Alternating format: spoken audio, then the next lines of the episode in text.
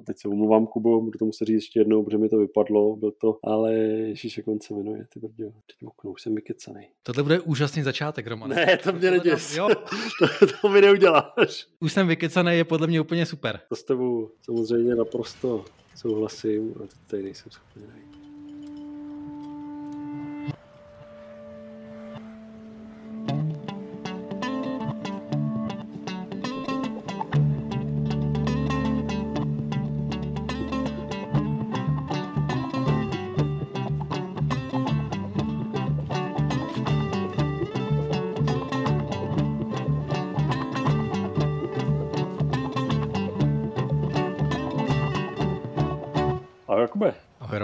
Vítám tebe i naše posluchačky a posluchače u další epizody našeho Urbancastu, podcastu o moderní městské mobilitě, který se věnuje všemu od koloběžek až po to, co teprve přijde a hlavně tomu, co to dělá s našimi městy. To znamená s místy, kde žije sedm lidí z deseti. Potkáváme se zase na dálku a potkáváme se ve chvíli, kdy se nám schází čísla za rok 2020 z pohledu prodejů kol, elektrokol, potažmo elektroaut. Jak se ukazuje, tak to jsou čísla, která má smysl trochu se na ně podívat do detailu. Tak Romane, když jsi u těch čísel, tak tohle to je díl číslo 14, s nutým dílem díl číslo 15. A já jsem se teďka doslech, že většina podcastů končí po sedmé epizodě. Zároveň se sedm epizod bere jako jedna sezóna, takže tě tímto vlastně vítám do už třetí sezóny, když budeme počítat ten nultý díl našeho podcastu. Děkuji za přivítání, vítám samozřejmě i tebe. Bez tebe by nebyl. To hlavní vítáme naše posluchačky a posluchače ještě jednou tím pádem, takže třetí sezóna říkáš. Tak, podcastovém životě, takzvaně na psí podcastová léta. Tak já doufám, že eh, tak jako to baví tebe, jako to baví mě, tak to baví čím dál tím větší okruh eh, našich posluchaček a posluchačů. Myslím, že práce, kterou ty na tom odvedeš vždycky na tom stříhání, není vidět. Ona je slyšet. Ale no, bych... není slyšet, jo? Účelem střihecké práce je, aby ta práce vůbec nebyla slyšet. Ano, děkuju. Eh, máš, máš naprostou pravdu. A to, co jsi odvedl, já to tady chci před nastoupenou jednotkou znova jako vyzdvihnout, to, co si odvedl na předchozí epizodě, což byla mozaika tří nádherných příběhů uživatelů kargobajků, Adély, Tomáše a Báry. Za starých dobrých časů by tvoje odpadkové koše přetejkaly odstříhanýma páskama. Takhle to byly jenom bajty, které skončily někde nenávratnu a to, co si z toho vykřesal, tak eh, kdokoliv, s kýmskoliv jsem se bavil, tak vlastně říkal eh, naprostá pecka snažil jsem se to nebrat si to osobně, že to nebylo proto, že jsme nemluvili tolik tentokrát my dva, ale že tam byl někdo jiný. Mám z toho radost velikánskou, k tomu tématu se brzy ještě vrátíme, tak jak jsme slíbili, v povídání se šéfem jedné z největších, nebo největších logistických firm tady v České republice přepravní. A potom ještě doufám, že nám klapne k tomu povídání s Michalem, který stojí a roztlačil vlastně půjčovnu kargobajku v Brně, což je jeden, jedna z takových vlaštovek toho, o čem tady my mluvíme máme už dlouho Gretzelrad Vídeň, spousta jiných systémů, které fungují ve světě. Tak ale to byly kargobajky, o kterých byla řeč minule a bude řeč ještě někdy v budoucnu. No ale teď pojďme se podívat trošku na ta čísla. Francie. 10 tisíc kol prodaných každý den za rok 2020. Jako neuvěřitelný číslo, když si to takhle převedeš. Já jsem si to v téhle vlastně takhle formulované, jsem si to nikdy neuvědomil a to je dohromady je to něco přes 3 miliony kol, protože se bavíme o, o pracovních dnech. To neuvěřitelný. Každý den 10 tisíc kol jako získalo nový majitele. Jo. To, je, to je pecka. To, co mě na tom baví, je to, že se buduje ohromná uživatelská báze. Třeba v Paříži, která je, jak říkáme, takový lídr té proměny městské mobility, tak když si dělali na sklonku loňského roku průzkum, tak tím, jak otevřeli ulice lidem na kolech, tak 6 eh, lidí z deseti bylo nových to znamená lidí, kteří do té doby se po tom městě, po Paříži na kole nepohybovali. A když se to spojí dohromady s tím, jaký boom zažila loni eh, kola a ten boom bude pokračovat i letos, tak eh, se tady rýsuje něco, na co zase moudrá města reagují dopředu, jako Anne Hidalgo v Paříži. Ta ostatní, která jsou rychlá třeba v reakci, tak zareagují letos, letos nejpozději příští rok, tak uvidíme, koho budeme mít jako dobrý příklad. Tak jinak meziročně nárůst skoro 30% v prodejích a opět se nám potvrzuje to, že okamžiku, kdy ta infrastruktura je připravená, tak ty cyklisti prostě přijdou nebo přijedou. Jo, lidé na kolech zkrátka potřebují mít ten pocit, že nejsou eh, lovnou zvěří a potom to funguje eh, skokově. Jo, viděl, jsem, viděl jsem to krásně schrnuté, zase to, co my tady v Urbancast opakujeme, jak jsem viděl krásně schrnuté do jedné věty, že naše děti si zaslouží cyklostezky, na kterých nepotřebují mít odvahu k tomu, aby je mohli používat.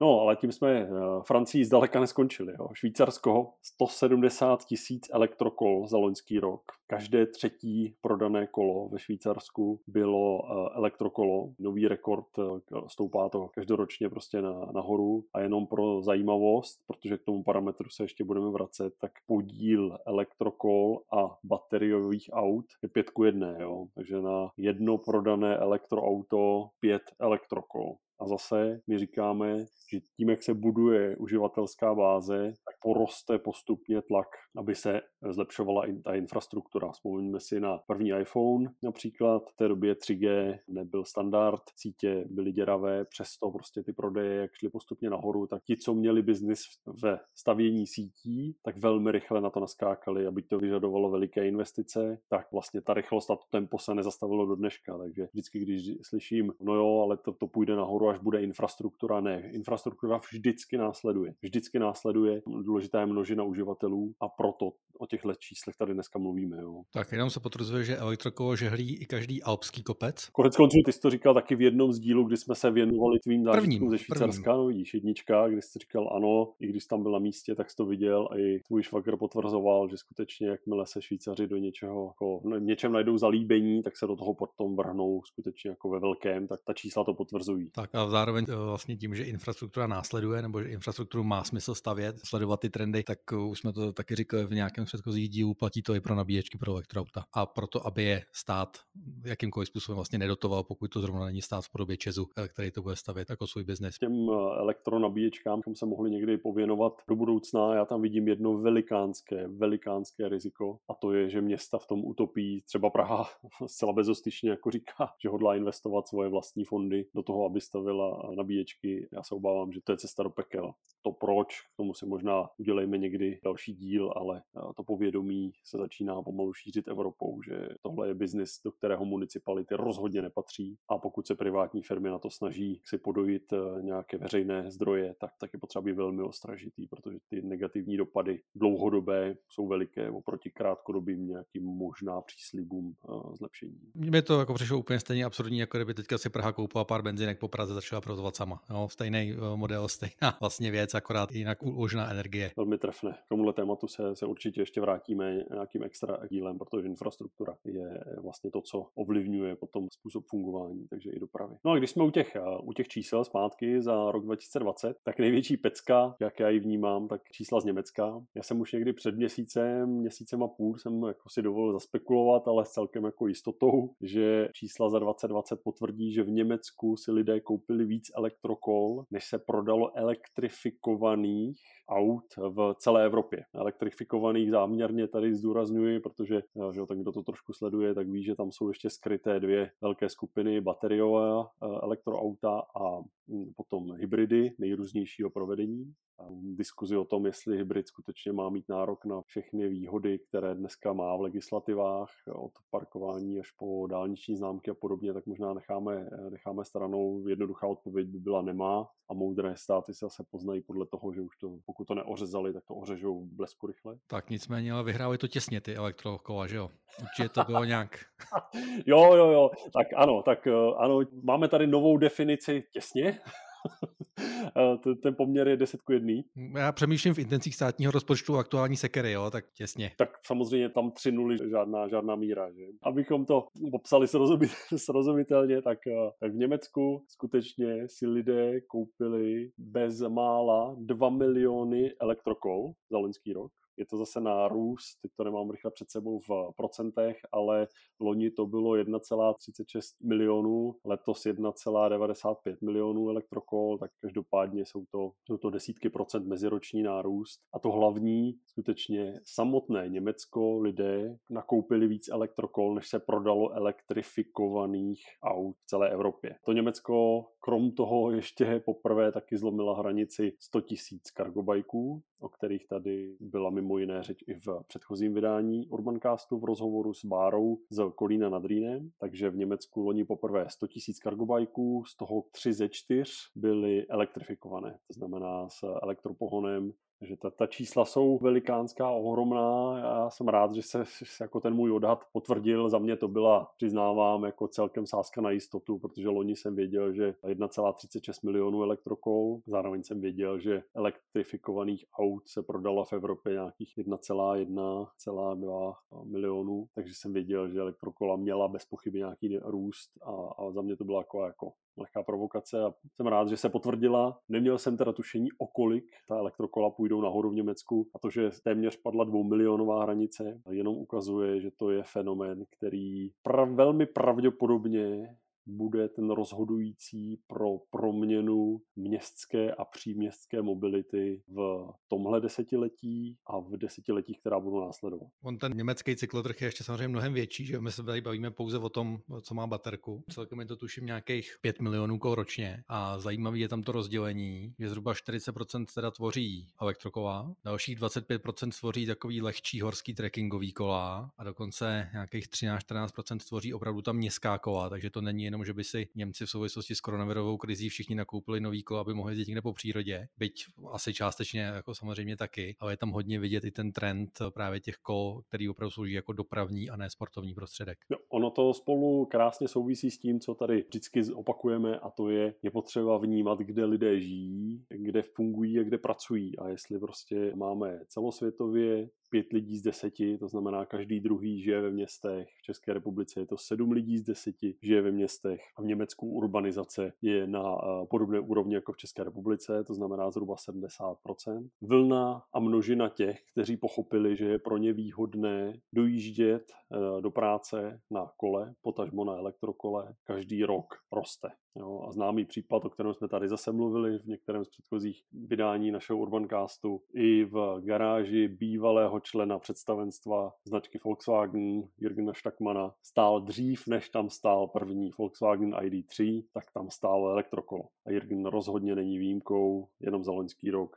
skoro 2 miliony nových elektrokol v tom Německu. No a když se tohle z toho sečte, a to jsme ještě vůbec nemluvili o tom, že na elektroauto může člověk v Německu dostat dotaci až 9 tisíc euro a k tomu ještě dalších 900 euro jenom na ten dobíjecí bod, když si doma zřídí takzvaný ten wallbox z veřejných zdrojů a přesto to ani náznakem jako nestačilo na to, aby se ty počty nějak přibližovaly. Takže nová definice, co to znamená těsně, tak je to v německém, v německém mluvícím prostředí je to 10 ku 1. Co tě k tomu jako napadá?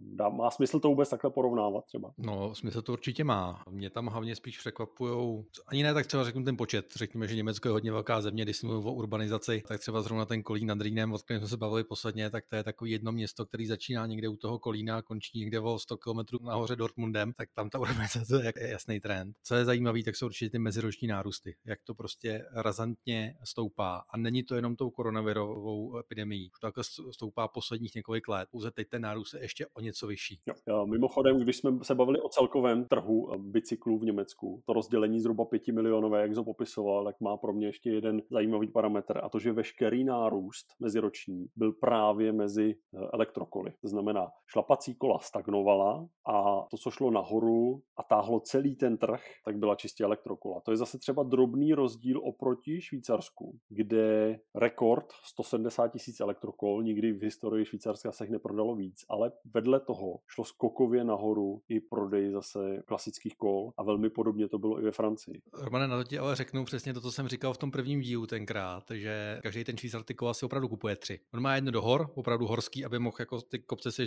sjíždět dolů, pak má jednu silničku, když se mu nechce jezdit někde po přírodě a potom má to jedno kolo do města, takže tam je ta strategie jasná. Jo? My si tady kupujeme tři auta, dvě auta do rodiny a oni tam kupují prostě taky dvě auta a ještě k tomu tři kola. Ale každý.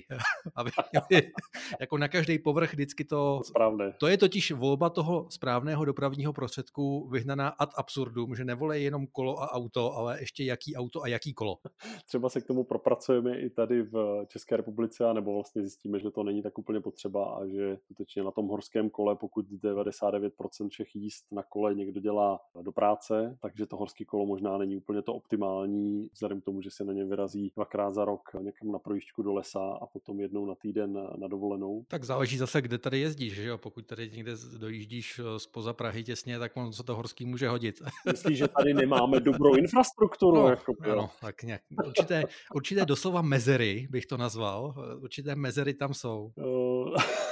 Tak doufejme, že vlastně budeme mít šanci měřit tím pádem i kvalitu sítě v České republice, i, i jak, jak se bude promítat do struktury prodejů kol tady v České republice. No ale bychom si z toho pořád nedělali jenom legraci, tak jako tečka z těch čísel za, za loňský rok a já pevně věřím, že skutečně má smysl na ta čísla koukat a porovnávat i s prodeji aut, tak je Nizozemsko, kde dokonce za loňský rok si lidé koupili víc elektrokol než všech aut dohromady, jako na tom trhu. To je, řekl bych, takový jako bod, odkud není návratu. Nizozemsko navíc má jako velmi silnou výrobní bázi. Je tam spousta jako výrobců značek, kteří dál to budou tlačit upředu. Myslím, že tak jako s každou inovací prostě někdo je ten první, někdo je ten druhý, někdo je ten třetí. Tak jestli má někam smysl hledět, tak je to tímhle směrem a to je to, co bude určovat ráz té Evropy. Nepochybuju o tom, že to je ten směr, to, co vůbec si netroufám odhadovat, je, jak rychle se to bude dál šířit do dalších zemí, jak rychle bude status quo v těch daných zemích jako brzdit nějakou proměnu tímhle směrem. No. no to ve výrobě mají ještě Němci trošku mezery, to ještě pořád musí zhruba dvě pětiny, eh,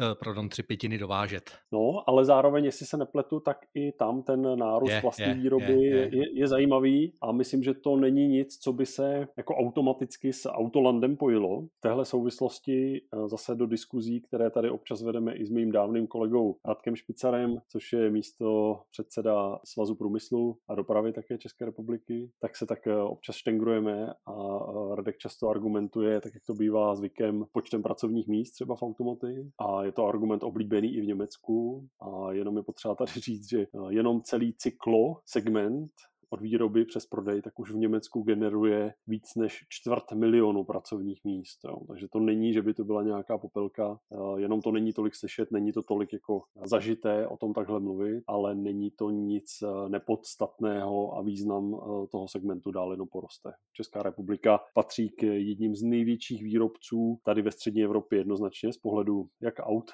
ale i z pohledu kol a je na čase možná začít i v tomhle tom spojovat síly a komunikovat jak si tu sílu a význam toho celého oboru jako celek a nikoliv roztříštěně každá továrnička sama za sebe. Tak a mimochodem v jedné automobilce se kola montují, je to Tatra Kopřivnice a vyrábí se tam hodně moc českých kol, to taky takový zajímavý propojení. Je to tak, my se pokusíme možná s Tomášem Němcem, který uh, tuhle tu fabriku Bike Fun International v Kopřivnici koupil. K, my jsme tady o tom taky jednou už mluvili, já jsem to přirovnával ke koupi automobilky. Bike Fun International má roční produkci někde na úrovni 200 200 tisíc kol a zdaleka ne všechna končí tady na trhu v České republice, velká část se vyváží. Tak není to zdaleka jediná firma, která tady ty kola vyrábí. Takže já si myslím, že my na ty čísla jako taky nejsme úplně jako malý státeček na mapě cyklo výrobní Evropy. Přesně tak. Má smysl taky, aby ten hlas možná začal zaznívat ve všech jako diskuzích národohospodářských a v zohledňování všech priorit, protože je to něco, čem Česká republika může, už je dnes a může být dál ještě jako silná úpice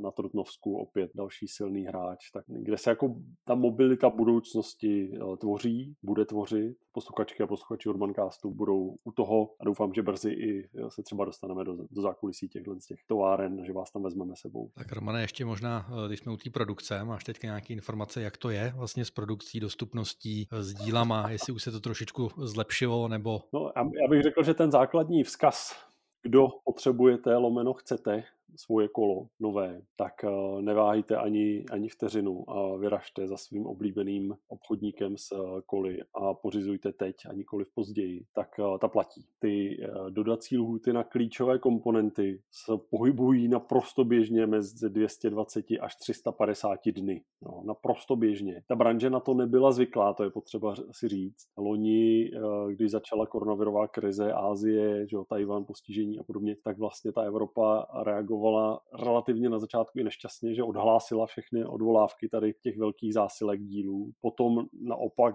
jako zvýšila, protože Evropa zjistila, že távka po kolech jde nahoru a do dneška se nezastavila, ale mezi tím ten dodavatelský řetězec je vlastně přehlcený poptávkou po dílech z celého světa a zároveň je potřeba říct, že dodavatelé v Ázii dominantně Tajván, pevninská Čína, potom Větnam, Kambodža, to jsou všechno jako země, odkud pochází velká část produkce, ať už hotových kol, anebo klíčových komponentů. Tak žádný z velkých dodavatelů zatím neinvestoval do navýšení své kapacity. Jo. Nikdo z těch výrobců jednotlivých komponentů zatím ještě neřekl, OK, investuju tady do nové fabriky a navyšuju. Takže se to prodlužuje v čase, řeší se to optimalizací, zvyšováním produktivity u těch dodavatelů. No a v tuhle chvíli, pokud vám obchodník třeba tady v České republice řekne, ani nevím, kdy dostanu kolo od svého národního importéra značky XY, tak vám v devíti případech z deseti skutečně jako říká pravdu, protože ani ti národní importéři, potažmo výrobci tady v České republice do značné míry jako nejsou schopni přesněji potvrzovat, kdy to budou schopni vyrobit, protože platí, že pokud vám na kole, kde máte nějakých 12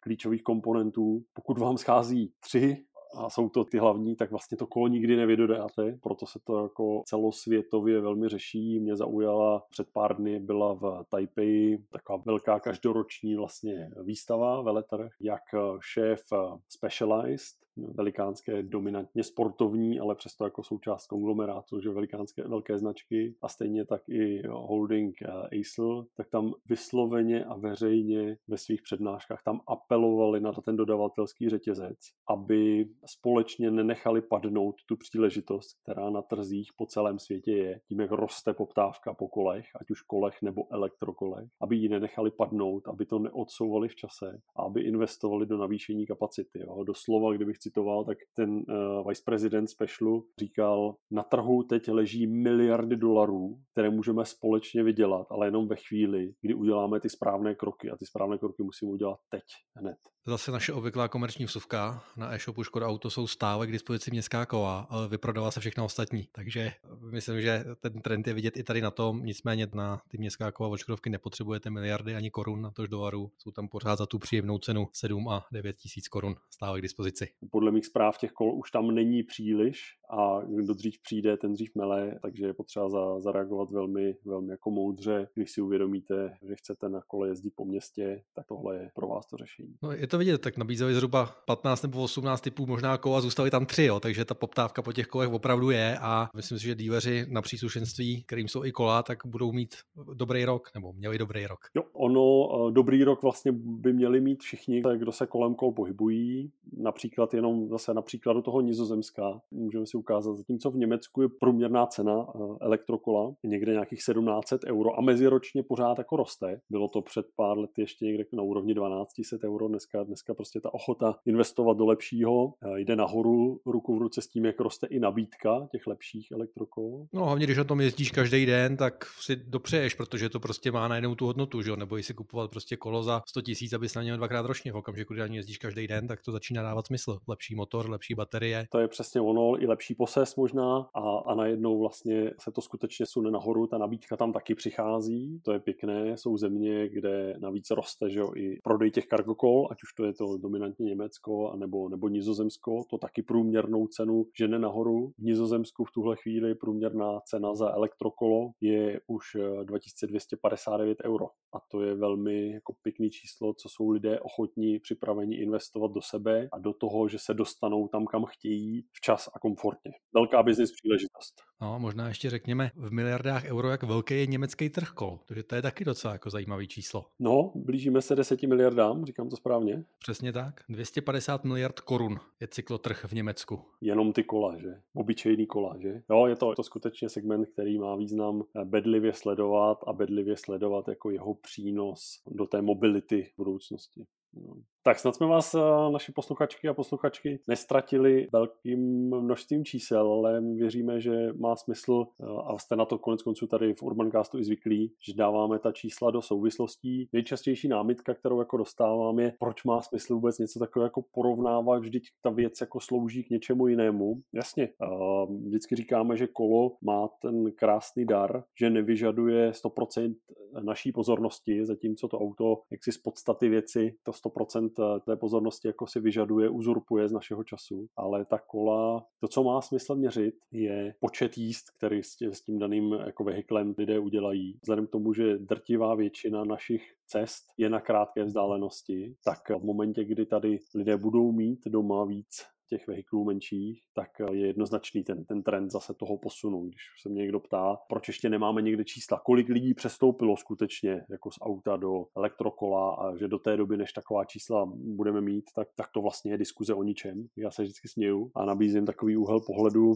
Za prvé data vám vždycky řeknou jenom něco o minulosti a jsou chvíle, kdy potřebujete jít dopředu a teprve za čas se ohlédnout, asi ty tečky si popropojovat. Jo. To je první moment. Já jsem poslední, kdo by věřil, že uh, můžete řídit firmu firmu jenom podle čísel. Někdy musíte mít taky odvahu a intuici. A druhý moment je, eh, vzpomeňme si znovu na tu paralelu s eh, telefony. V momentě, kdy přišly mobilní telefony, tak eh, řada lidí začala používat mobilní telefon a nikdy nezrušila svoji pevnou linku, anebo až za x let. Pro někoho to bylo rozhodnutí tu pevnou linku jí zrušit, ale uh, vlastně ten mobilní telefon používali a začali používat k násobně většímu počtu činností, než do té doby, kdy jim logicky vůbec pevná linka umožnila. No a pro řadu lidí byl mobilní telefon vůbec první telefon, který v historii jako svého života uh, měli v ruce a, velmi podobně má smysl přemýšlet i v, oblasti té mobility. Jo. Tahle ta paralela vždycky nabízím, když se ta diskuze otevře, jestli náhodou neporovnáváme jablka s hruškama. Ano, porovnáváme a zcela záměrně, protože jsou to to jabka a hrušky, které slouží jako k témuž a to je nějaký přesun. No, když říkáš, eh, že nejsou možná čísla hodně toho, kolik lidí přestoupilo, tak já myslím, že nejvíc, nejvíc překvapení z toho jsou teďka američani. Dneska jsem zrovna na Twitteru sestřelil takový video, kde, a teď mě, to promiňte, já to jméno nejsem schopný vyslovit. Je to jeden z kandidátů na prezidenta. Myslíš Petr Budžiec? A, ano, to je, to je přesně on. Mimo jiné... A to je minister dopravy. Minister dopravy, přesně tak. Minister dopravy, takový hezký video, kde on jako mluví a je takový jako, přijde takový trošku jako překvapený, když jako mluví o tom, kolik lidí vlastně teďka na to kolo sedlo a že i ta, ten koronavirus tomu trošku jako pomohl, že je tam opravdu spousta lidí, kteří na tom kole jedou poprvé od svého dětství. Petr Budžič, minister dopravy Spojených států, ano, je, je mimo jiné dlouhodobým proponentem aktivní mobility. Je to bývalý starosta, jeho takový mikropříběh a najdou naši posluchači a posluchačky v našem sesterském newsletteru kolem na kole taky. A Petr velmi pěkně, když už to načal, tak velmi pěkně vlastně ukazuje sílu toho, jak důležitý je nějaký leadership a nějaké, nějaké jako signály. Jo. Bylo to několik málo dní, kdy byl ve funkci. Hned ho uh, novináři uh, zachytili na videu, jak jede z ofisu ve Washingtonu, jak jede na bike sharingovém kole, které si normálně jako každý jiný člověk vzal na, na ulici a stejně tak v rozhovoru, jak pro HBO, eh, pro jeden pořád, tak potom i ve vystoupení na Národní cyklokonference. Skutečně tam tomu věnoval čas, jel tam a doslova a do písmene řekl, doprava to nejsou jenom auta. Vím, že to automaticky naskakuje, když se řekne doprava a ministerstvo dopravy, že naskakují auta, vlaky, lodě a možná ještě letadla, ale to dávno už neplatí. Ten záběr je mnohem širší a mým úkolem a úkolem mého týmu bude na tom v dalších čtyřech letech výrazně zapracovat, tak aby se to promítlo do každodenního života, aby ten veřejný prostor a dopravní prostor byl férově přístupný a rozdělený vlastně všem. Tak to jsem zvědavý, kdo z naší současné administrativy tenhle prapor zvedne tady. No, tak uh, kandidáty nevidím, se přiznám. Na druhou stranu, když se podíváme jenom přes čáru na Slovensko a propojíme si to s uh, plánem obnovy, což je téma, které tady taky držíme jeho prapor už od podzimu, tak Slovensko nakonec jako prozřelo a zařadilo investice do cyklodopravy, výslovně cyklodopravy, žádná cykloturistika, cyklodopravy, do svého národního plánu obnovy. Ta počítaná investice je uh, zhruba 100 milionů eur v tuhle chvíli. Doslova a do písmene, když bych odcitoval státního tajemníka ministerstva dopravy Jaro Kmetě, tak uh, dva výroky jeho autentické, tak, které mě dostali. Tak ten první je verím, a teď se omlouvám za svoji slovenštinu, verím, že sa ignorá a cyklodopravy zo strany Ministerstva dopravy a výstavby už nikdy nebude opakovat. To znamená, státní tajemník takhle mluví o svém vlastním ministerstvu a ukazuje, že cesta je dopředu. A ten druhý výrok, který eh, jednoznačně jednoznačně jako rámoval ten slovenský plán obnovy. Chceme se přiblížit ku krajinám, jako je Dánsko a Holandsko, kde je podíl cyklistické dopravy v mestách až 30 či 40 Tomuto treba na pomoc budovaním cyklotráz hlavně v mestách. Máš krásnou bys tady dělal premiéra. Ty blázne. Teď nevím, jestli to byla, no nic.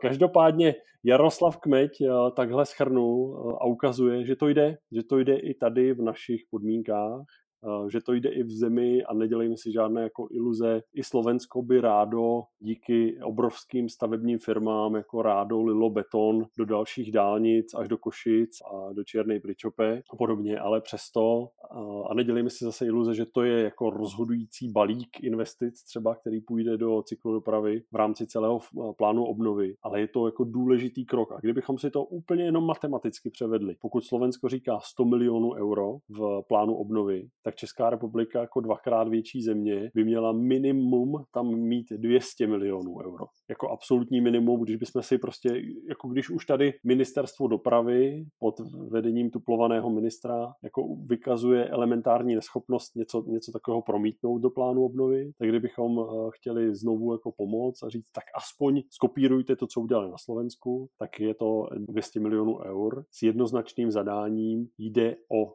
cyklo infrastrukturu a jde o cyklo infrastrukturu ve městech, tam, kde to má mít hlavní přínos. Takže jde to. Já, já nevidím tady taky žádné jméno, nevidím tady bohužel ani elementární jako pochopení toho tématu zatím v širších kruzích, ale tak ho tenhle vlak eh, někdy, někdy jako doběhneme, doběhneme snad později jako republika. No. Každopádně uh, Národní plán obnovy v České republice je pořád ostuda, protože od podzimu té první varianty, kterou odvezli do Bruselu a tam si ji doufám, jak nedávno napsal David Klimeš, tak můžeme jenom doufat, že si ji tam raději ani neotevřeli a nepřečetli, jaká to byla snůžka všech šuplíkových eh, kostlivců v podobě projektů, které nikdy neměly vzniknout, nikdy neměly šanci na žádné financování, tak se tam v první vlně nahrnuli. Ale od té doby žádné veřejné férové projednávání neproběhlo. V posledních dnech vyrazilo pár lidí z, z ministerstva průmyslu a obchodu, které je zodpovědné za koordinaci Národního plánu obnovy, tak vyrazilo do Senátu, ale co jsem slyšel ohlasy jednotlivých účastníků, tak převládá dál velké jako zděšení z toho, co uh, vláda, potažmo ministerstvo průmyslu a obchodu považuje za moderní plán obnovy pro 21. století. No tak to se asi vzala taková ta obří bychle, která vznikla, jak premiér objížděl tady každou vesnici a všude sliboval ty stadiony a, a hřiště ne a asi náhodnou volbou se takhle někam pícho do prostředka. Myslíš ta bychle, a bylo? která vznikla ve chvíli, kdy mohl spát? Ne, to je ještě, to je ještě jiná, Romane, to je ještě dobrý. To, když o čem s ním, když náhodou spím, to je, to je pohoda, to, to je takhle silný, to je na pohodu. Ale potom premiér objížděl celou republiku a víceméně v každé obci sliboval nový stadion pro Sáblíkovou, ale v každé vesnici prostě. Jmenovalo se to a teďka přesně nevím, nějaký, taky nějaká budoucnost, jo? Country for the Future, prostě naše oblíbená. A no, pak tak... tak všude ukazoval a říkal, tady mám investice za nevím kolik, 100, 100 miliard. A jestli z tohohle se bralo jako ze zásobníku projektů, tak jako v řadě jiných eh, momentů nezbývá než doufat, že korekční síla Bruselu a Evropské komise v tomhle tom zasáhne a že tak jako eh, jednoznačně už dva roky například Evropská komise říká, že nebude úplně bránit národním zemím, pokud budou chtít investovat svoje vlastní prostředky například do stavby eh, jaderných elektráren, ale že nedopustí, aby byly financované z evropských zdrojů a přesto to tahle republika dva roky nejrůznějšími způsoby zkouší zleva zprava. Stejně jako Evropská komise říká, že rozhodně obchvaty měst a obcí není nic, co patří do čerpání z plánu obnovy alias RRF, jak je, jak je ta evropská zkratka, tak přesto zase eh, lidé z ministerstva dopravy něco takového zkoušejí tam propašovat, ale proto je ten proces vlastně vyjednávání s Evropskou komisí. Česká republika se zatím vyznamená zaznamenala bohužel jenom tím, že na, oproti termínu, který slíbila nejdřív do konce února, že odveze do Bruselu další, eh, další verzi na projednávání. Poslední informaci, kterou jsem zahledl někdy do konce března snad, že tam ardinská delegace vyrazí a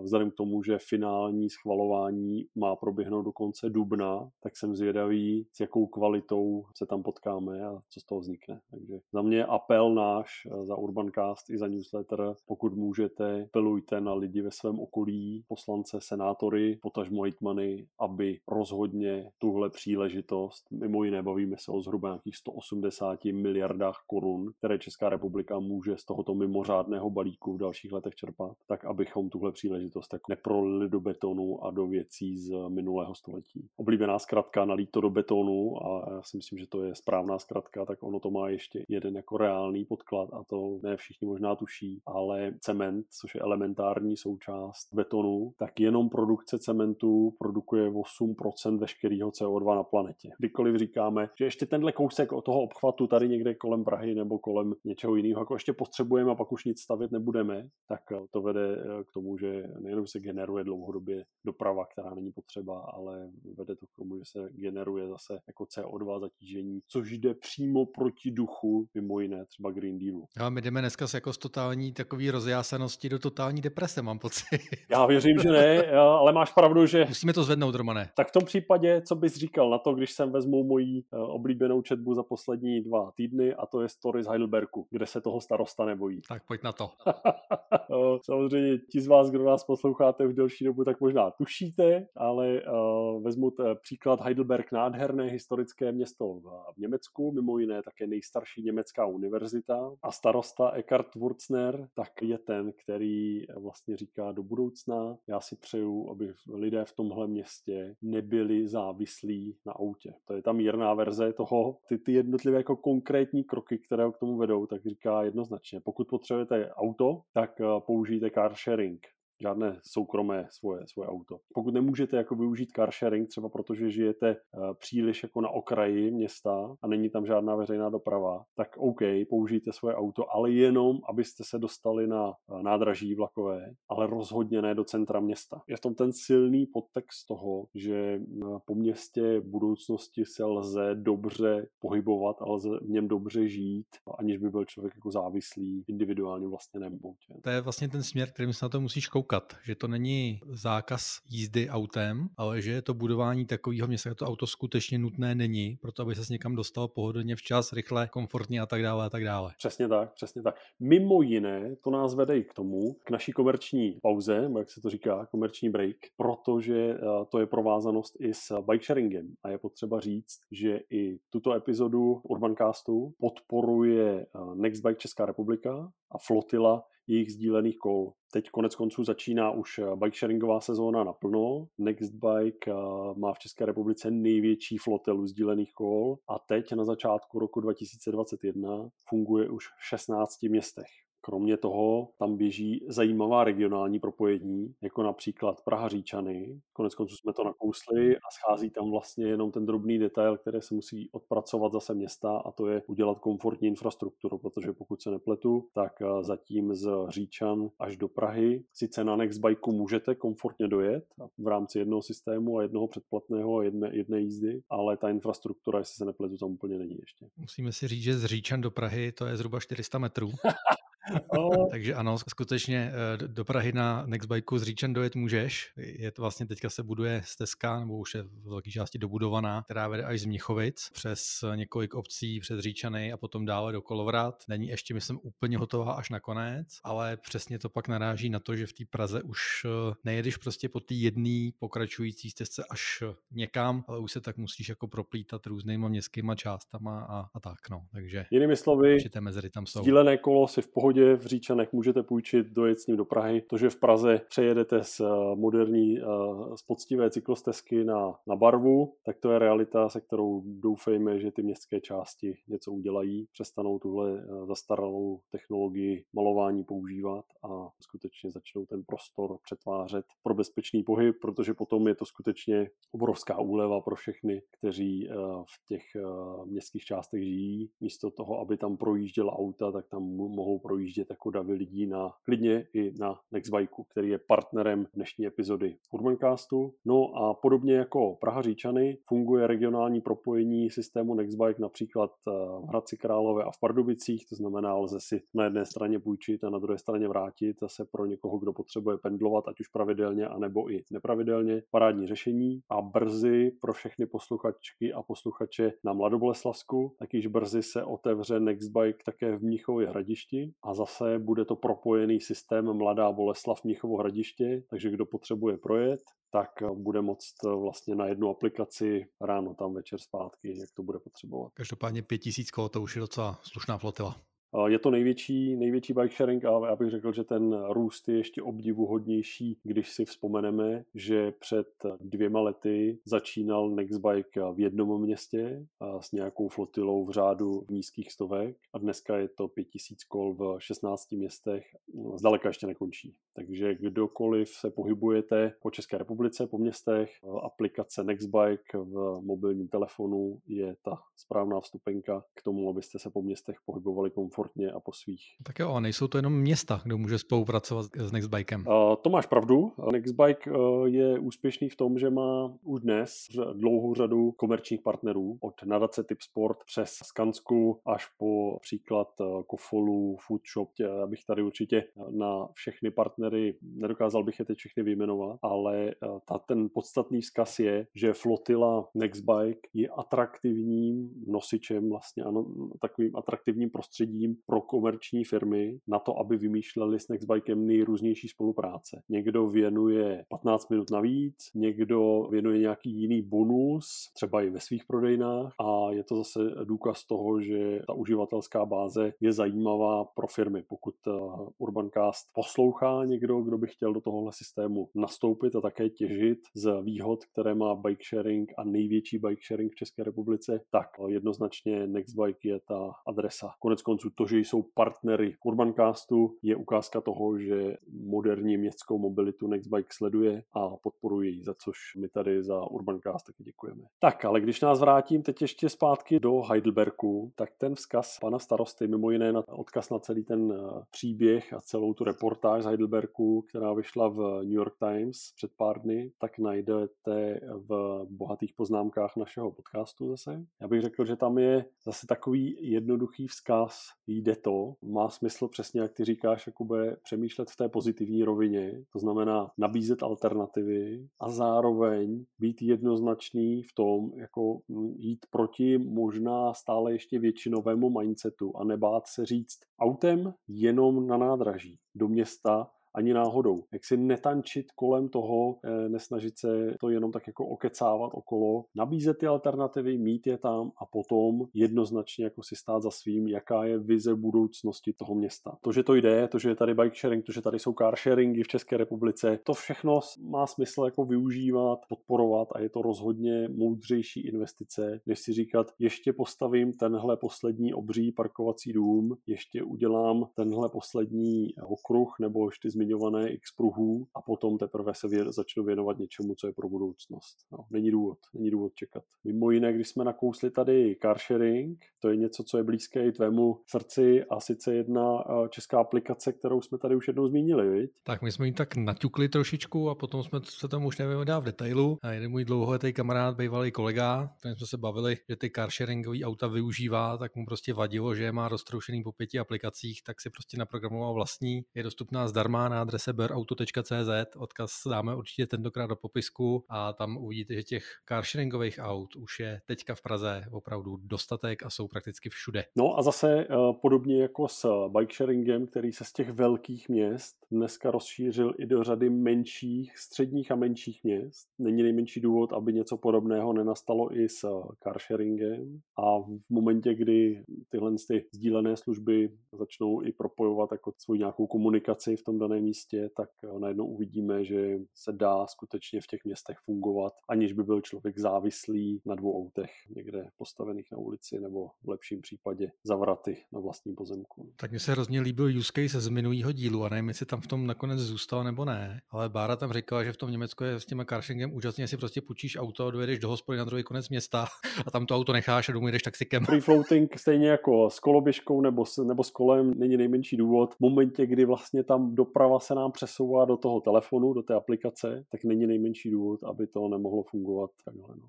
A mimo jiné, když si tady zmínil, tak eh, jenom pro připomenutí ti z vás, kdo nás třeba dnes posloucháte poprvé, předchozí díl Urbancastu byly tři rozhovory, kde jsme se věnovali zkušenostem lidí, kteří mají a používají cargo bike de facto každý den, tři různé úhly pohledu a v některém z dalších vydání Urbancastu se potom budeme věnovat fenoménu kargobajků ještě z pohledu, řekněme, provozovatelů, z pohledu firem a pohledu půjčoven. Tak je něco, na co jsme dneska Jakube zapomněli, anebo jsme už nestihli? Ale chtěl jsem se tě teďka zeptat na úplně to samé, protože já už se zase klepu na ty naše tečky. Klidně pojďme na ně.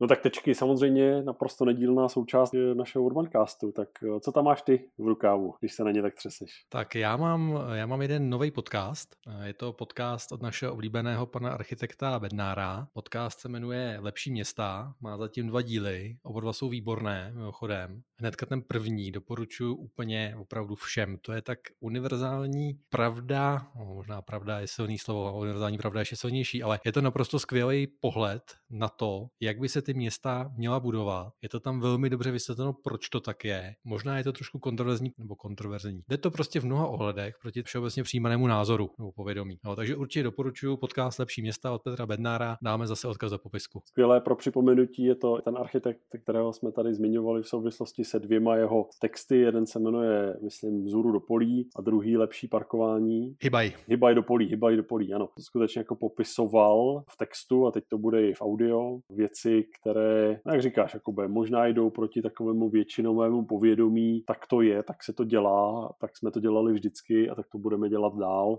Realita je, realita je prostě úplně jiná a jsme rádi, že vlastně já tohle vnímám jako dalšího spojence v tom našem úsilí popisovat moderní městskou mobilitu, protože moderní městská mobilita a dobrá města jdou vlastně ruku v ruce spolu. Jedno bez druhého nemůže fungovat. Tak my jsme si říkali, že pana architekta pozveme do podcastu, on si mezi tím udělal svůj vlastní, no tak nevadí. Nevadí, já musím říct, že po posledním uh, newsletteru jsem si mimo jiné dopisoval s uh, dalším architektem a dalším člověkem, kterého jsme tady průběžně zmiňovali, ať už v, v Urbancastu anebo v newsletteru, a sice s Osámu Okamurou, což je mimo jiné děkan fakulty architektury na Technické univerzitě v Liberci. Vyšla mu nedávno moc pěkná nová knížka, tak jsem mu jenom právě avizoval, že zmínku o knížce najdou čtenáři našeho newsletteru kolem na kole a on velmi děkoval a zároveň jsme se domluvali, že konečně už bychom mohli taky spáchat dohromady nějaké povídání, takže ono se nám to tak zase začne postupně skládat. Vy, co nás posloucháte pravidelně, víte, že hosty šetříme, ale že vybíráme skutečně to nej-nej a vaše ohlasy eh, nám potvrzují, že se to snad daří, že ta laťka je vysoko, tak eh, budeme se snažit tu laťku udržet vysoko i v budoucnu. Když jsme byli ještě u těch eh, teček, jeden z eh, fenoménů, který se tady vyne jako stříbrná nit naším podcastem je, je vždycky ukázka, že to jde a mě se hrozně bavilo po posledním podcastu našem, kdy jsme si povídali kromě jiného s Tomem Krajinou z Ostravy, alias Ostravák na kole. Byla řeč o tom, co se dá a nedá převést na tom kargobajku, tak se ozval také ještě na Twitteru. Přišla milá reakce na, tenhle, na tohle povídání, na tenhle díl, mimo jiné od uh, Nikose, saxofonisty z uh, skupiny Krištof, který si dělal z Toma legraci, jestli teda příště třeba cymbál, jestli by šel na tom kargobajku převést. Uh, doufám, že někdy v budoucnu se minimálně na Twitteru, tažmo tady u nás v Urbancastu, dostaneme i do toho, že nám Tom poreferuje, jak spolu s kapelou převáželi nějakou sadu hudebních nástrojů, možná dojde i na ten cymbál. No, cymbál i cymbalistou a můžou tam ještě tam toho brnkat. Přesně, takže pojízdná kapela někde, někde v Ostravě. No. Tak eh, já nevím, jak ty, já jsem dneska vytečkovaný. No já ještě ne, Romane, ještě jsme zapomněli na tu jednu tečku, opět se vraťme na Slovensko. To a opět se vraťme k druhé takové stříbrné niti, která se táhne naším podcastem. A to je dobrá komunikace, viď? A to je dobrá komunikace, přesně tak. Máš pravdu, že eh, Matuš Valo, starosta eh, Bratislavy, kterého zmiňujeme průběžně, tak Matuš mě hrozně eh, baví jeho poslední velký kousek a to je, já uznávám, že v řízení chodu města to může vypadat jako malichernost, ale já bych ji spíš použil jako ukázku toho, jak to jde zase dělat a že to jde dělat i takhle pěkně na Slovensku, našich nejbližších sousedů. A to je, Bratislava zkrátka spustila naprosto luxusní nový web, který se jmenuje Lovci komárou a doporučuji každému, kdo chce vidět. Nesouvisí to předesílám s moderní městskou mobilitou, ale souvisí to se stylem komunikace, s tím, jak lze dělat věci s nadhledem, s legrací, s dobrou komunikací a zároveň tak, aby to jako zaujalo a strhlo.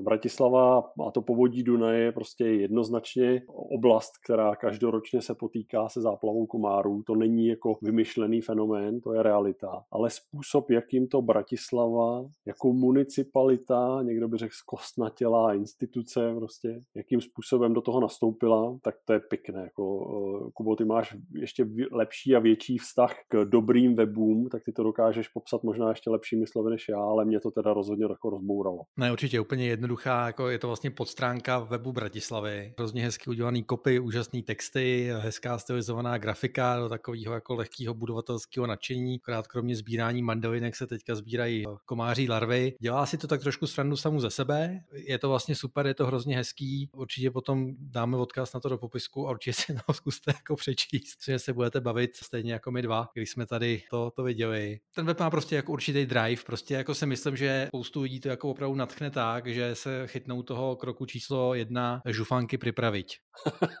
Znamená, žufánek je něco jiného, než to, co teďka prodává Martin Žufánek jako v omezené edici a co už je vyprodaný, jo? To až když tak potom. Ano, ano a celý ten web, já, já ho vnímám, přiznám se, jako ukázku i toho, jak lze, někdo by řekl možná i neatraktivní téma, jak lze s nadhledem a se vtipem jako pojmout atraktivně a já věřím, že touhle kampaní Bratislava jako letos dokáže postavit skupiny lovců komárou tak, že léto u Bratislavy bude eh, mnohem příjemnější než v minulých letech. Obrázek udělejte si konec konců sami a možná vás napadne i na co dalšího by podobný přístup k věci šel použít třeba i v moderní městské mobilitě. Tak jsme asi dojeli poslední tečce. No výborně, tak já ti moc eh, děkuju. Jsem rád, že dneska eh, tam, kde jsme začali s velmi optimistickými čísly z prodejů kol a hlavně elektrokol v té západní Evropě, Mimo jiné, teď mě došlo, jakoby my jsme přece neřekli to hlavní. V České republice se prodalo, to číslo tady v minulosti už zaznělo, ale stojí za toho připomenout, 120 tisíc elektrokol v roce 2020. Zase nárůst o 50% meziroční, takže ta dynamika je ohromná.